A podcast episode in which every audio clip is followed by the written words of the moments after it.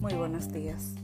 La palabra de Dios en Efesios 4:29 dice, Ninguna palabra corrompida salga de nuestra boca, sino que sea buena para la necesaria edificación, a fin de dar gracia a los oyentes.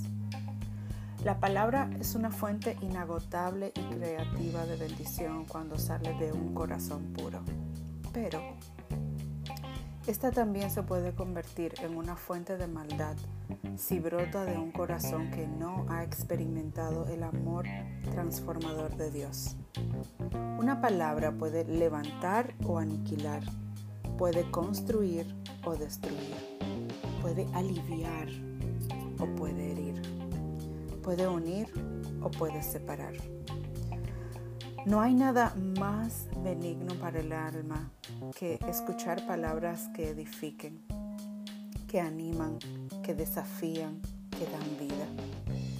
Pero qué triste es, por el contrario, ver, por ejemplo, hogares que se están acabando a causa de un lenguaje negativo, de destrucción y muerte.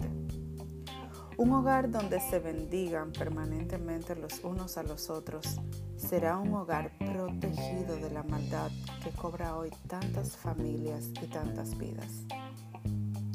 Te aconsejo que hagas una lista de aquellas palabras que no quieres escuchar en tu familia ni en tu vida y pide a Dios para que nunca más se vuelvan a pronunciar. Elabora también una lista de aquellas palabras que sí son gratas, edificantes, amables y llena tu boca de ellas para la gloria de Dios.